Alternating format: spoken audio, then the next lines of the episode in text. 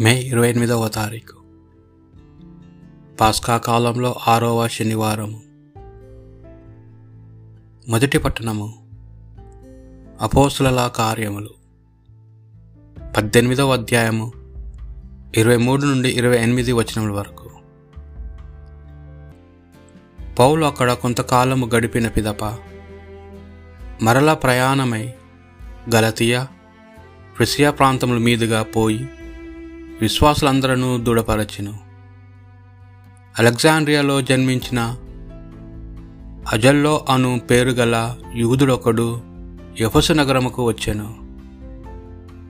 అతడు మంచి వ్యక్తి లేఖనమందులో శూన్యమైన జ్ఞానము కలవాడు. అతడు ప్రభు మార్గంలో ఉపదేశమును పొంది యేసును గూర్చి సత్యమును గొప్ప సత్యములను గొప్ప ఉత్సాహముతో బోధించుచుండెను. అతనికి యోహాను బాప్తిజము గూర్చి మాత్రమే తెలియను. అతడు ధైర్యముగా ప్రార్థనా మందిరంలో ప్రసంగించుట మొదలెడాను.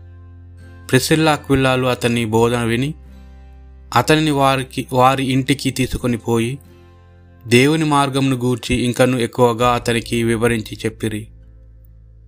అపోలో గ్రీకు దేశమునకు పోవుటకు నిశ్చయించుకున్నందున ఎఫెస్సులోని విశ్వాసులు అతన్ని ప్రోత్సహించి గ్రీసు దేశములోని తమ సోదరులకు అతనికి స్వాగతమిండని ఉత్తరములు వ్రాసి పంపిరి.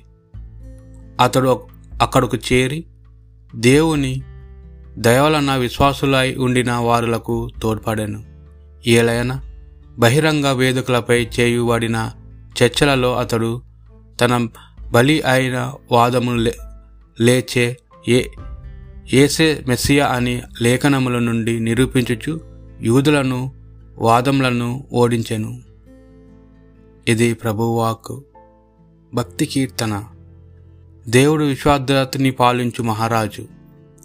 నిఖిల జాతులారా చప్పట్లు కొట్టుడు. జయ జయనాదములతో ప్రభును కీర్తింపుడు.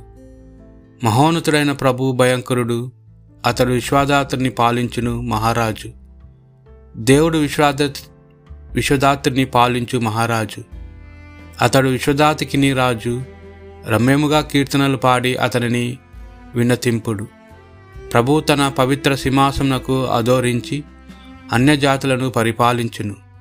దేవుడు విశ్వదాత్రిని పాలించు మహారాజు.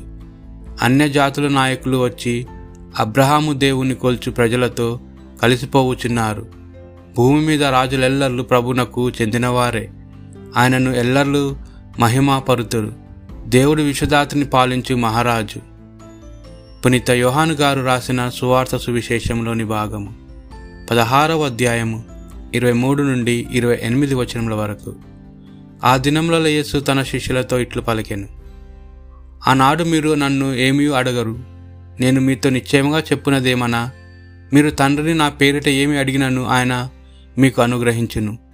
ఇంతవరకు మీరు నా పేరిట ఏమీ అడగలేదు.